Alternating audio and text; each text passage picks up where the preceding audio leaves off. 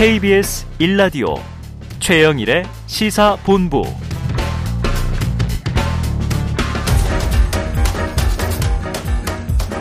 최영일의 시사본부 10분 인터뷰 네, 화제 이슈를 콕 짚어보는 10분 인터뷰 시간입니다. 미국 중간선거 투표는 끝났고요. 개표가 막바지에 이르고 있는데요. 하원은 공화당이 우세한 것으로 또 상원은 초박빙이다. 이런 전망이 나오고 있습니다. 자, 미국에서는 선거 결과를 어떻게 평가하는지 현지를 연결해서 어, 알아보도록 하겠습니다. 미주 한인 유권자 연대 김동석 대표를 연결할 텐데요. 자, 이게 우리나라에는 없는 제도이지 않습니까? 중간 선거 우리에겐 좀 낯선데 이게 바이든 행정부 2년에 대한 성적표 역할을 하고요. 또 2024년 대선의 향방을 가를 전초전이기도 하다. 이렇게 얘기가 되고 있습니다. 자, 한번 연결해 보겠습니다. 김동석 대표님 나와 계시죠? 네, 안녕하세요. 아유, 이렇게 예, 연결해 주셔서 감사합니다. 지금 미국 동부에 계시다고 들었는데 현지 시간은 네, 저 지금 네. 뉴욕에 있고 밤 11시입니다. 아, 심야에. 감사합니다. 자, 이게 중간 선거가 우리나라 국민들에게는 또 좀 낯선 제도이기 때문에 간단하게 한번 어떤 건지 설명을 부탁드릴게요. 어, 말 그대로 4년 임기 대통령 임기 2년 중간에 치르는 선거라 해가지고 중간 선거라고 이름하고요. 네네. 그다음에 미국의 양원제잖아요. 상원 하원인데 그렇죠. 사실 보면 워싱턴은 하원 정치입니다. 음. 하원은 시민을 대표하고 상원 100명은 각 주를 대표하는데 네. 하원의 임기가 2년입니다. 그래서 어. 하원 전체가 임기가 끝나기 때문에 선거를 2년마다 치르게 되죠. 네네. 6년 임기 상원 100명이 3분의 1씩 2년 단위로 또 선거를 치르게 되고요. 아하. 임기가 끝나는 주지사 선거. 네. 그래서 이번 선거는 어, 하원 전원 선거하고 상원 35명, 어, 주지사 36명. 음. 이게 이제 어제 치러진 미국의 중간 선거입니다. 알겠습니다. 자, 상하원 외에도 지금 말씀 주신 대로 50개 주 중에서 36개 주의 주지사, 워싱턴 시장, 또 이 46개 주의 주의회 의원, 30개 주의 검찰총장, 이런 투표가 함께 이루어진다고 들었습니다. 자, 관심이 모이는 건 아무래도 이제 의회 권력 이렇게 부르니까 상하원과 그리고 이제 주지사 선거인데요. 개표가 거의 마무리됐다고 하는데 현재 상황 어떻습니까?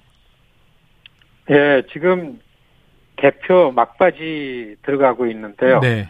435, 이제 하원부터 보면은 네. 435명 하원 중에서 어, 지금 한 40명 정도 됐고 네. 나머지 한 400명 놓고서 공화당이 207명 내지 208명을 확보했고 예. 어, 민주당이 189, 190명 확보해가지고 네. 지금으로서 추세로 보면은 이 개표가 완료되면은 지금 주요 매체에서는 어, 이전에 이전에 2년 동안 공화당이 212석이고 네. 민주당이 223석 10석 차이로 민주당이 다수당이었었는데 네네. 이런 추세로 보면은 개표가 끝나면은 2년 동안 새해기는 공화당이 한 14석을 더 추가해서 아. 225석이고 민주당이 210석.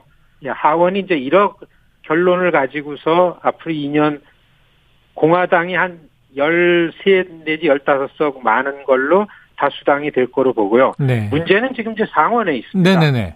상원도 거의 개표가 끝나가는데 음. 지금 두 곳을 확정되지 않은 두 곳을 놔두고 있는데 네바다와 조지아입니다. 네네. 그리고 49대 49 동수입니다. 어. 사실 조지아는 민주당이 이겼어요. 그런데 조지아 선거 룰이 예, 참가한 유권자의 50%를 넘지 못하면은 네네. 결선 어, 투표. 재선거를 실시해요. 네네. 그걸 런오프 일렉션이다. 그런데 이게 예. 12월 6일 날 이 선거를 치를 수밖에 아, 없게 되고요. 다음 달로 넘어갔군요. 네바다가 예, 네바다가 한 하루 정도 더 걸려야 개표가 될 것 같은데 음. 이두 개를 놓고서 지금 49명 대 49명 과연 예, 현행을 유지하려면은 네.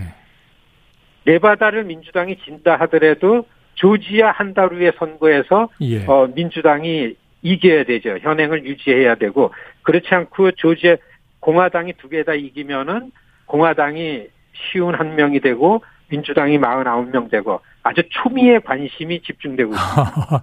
정말 초박빙이라는 말이 틀리지 않는군요. 그런데 다음 달이 돼야 이제 조지아주가 민주당이냐 공화당이냐 확정되면서 이게 50대 50 동수냐, 뭐 혹은 뭐 51대 49냐 이게 알려 질 것 같습니다. 자, 그런데요. 이 이번 그 중간 선거 사실은 뭐 집권당의 무덤이다. 역대 선거에서 집권당이 유리했던 적이 거의 없다.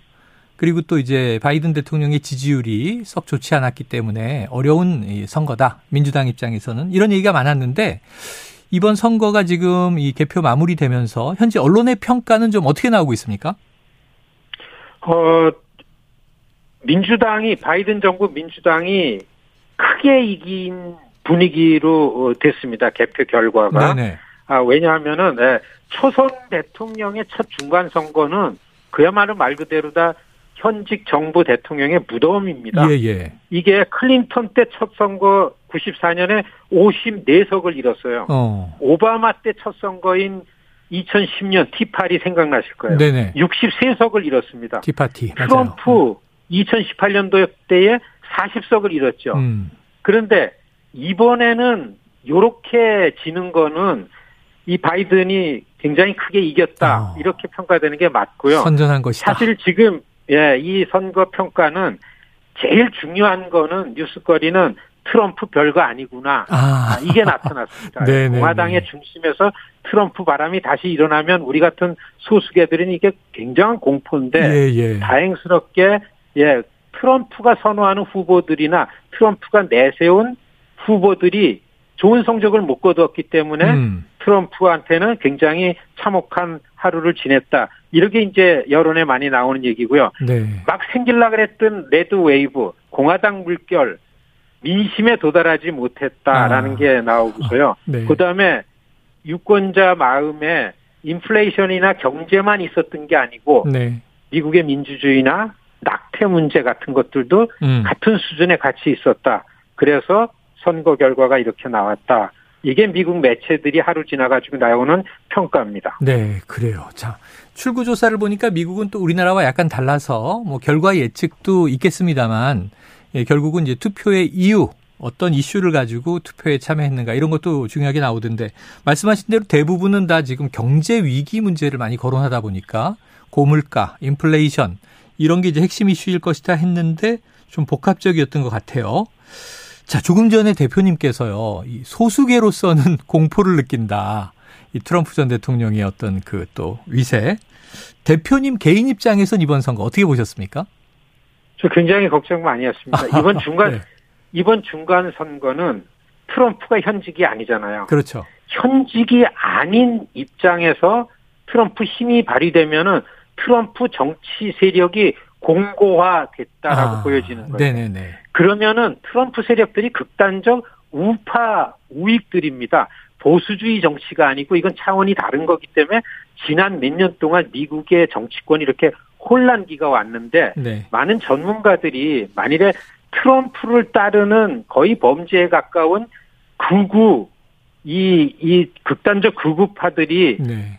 정치 세력화되면은 이거는 1860년대에 남북 전쟁이 일어났던 음. 미국의 내전 수준의 혼란이 올 가능성이 크다. 네. 그건 다른 게 아니라 이민을 반대하고 아주 지독한 인종주의 편견을 갖고 있는 정치 세력이 나오는 거죠. 음. 굉장히 걱정을 했었기 때문에 이번에 그래도 새로 회기가 되면은 케빈 메카시라는 의장이 예, 공화당의 예, 그 수장이 트럼프를 공화당에서 트럼프 세력들을 좀 정리할 수 있지 어. 않을까라는 작은 기대가 생겨나고 희망이 생겨나는 중간 선거의 결과입니다. 네. 그래서 원래 다음 주 15일에 중대 발표하겠다고 트럼프 전 대통령이 큰 소리를 막 쳤는데 이게 어떻게 될지 좀 지켜봐야 될 것 같습니다. 지금 보니까요. 공화당 내에서도 트럼프 전 대통령에 대한 좀 신임이 떨어졌달까요? 이번에 보니까 플로리다에서 주지사로 재선이 된 새로운 인물 론 디센티스라는 인물이 이 라이벌로 급부상했다 이런 보도들이 있습니다. 맞습니까?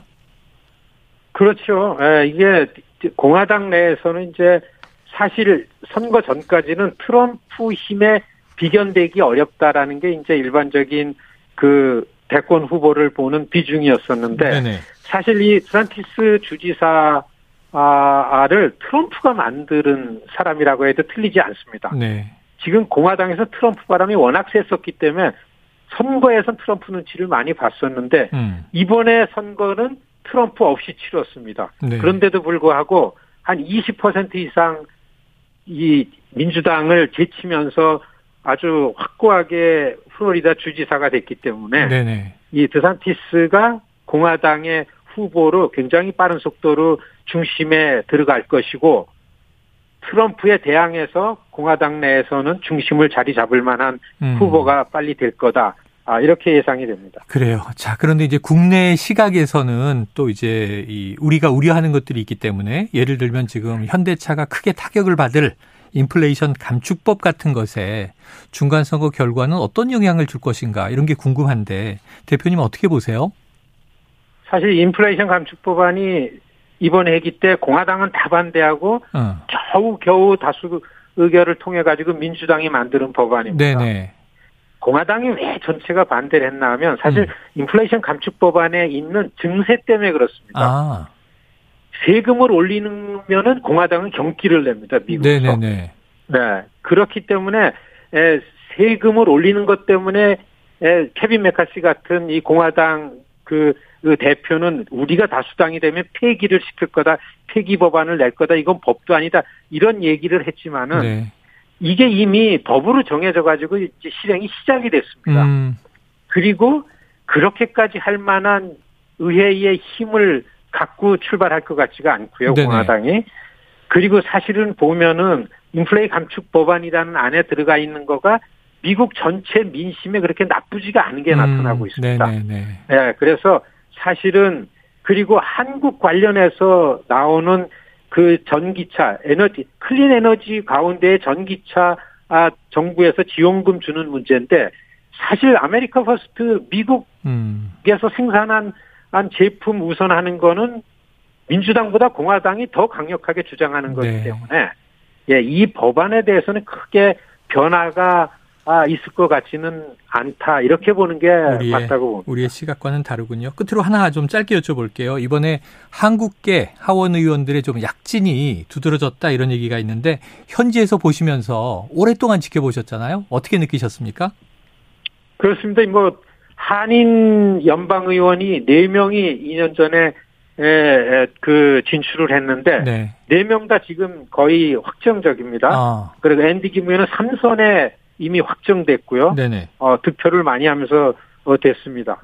그렇기 아, 때문에 에, 이제 재선이 되면 현직 프리미엄이 생겨가지고 200만 이상 미국에 사는 한인들 중에서 연방 의원이 4명이 됐다라는 거는 미국에 있는 한인들 정치 세력화 이제 본격적으로 해 나갈 수 있고 한미 관계에 있어서도 큰 역할을 할 수 있다. 그렇게 기대해도 되겠다. 이런 말씀을 드립니다. 네. 자, 하와이 주지사 민주당 후보의 러닝메이트 부지사가 또 한국계로 알려졌는데 확정됐나요?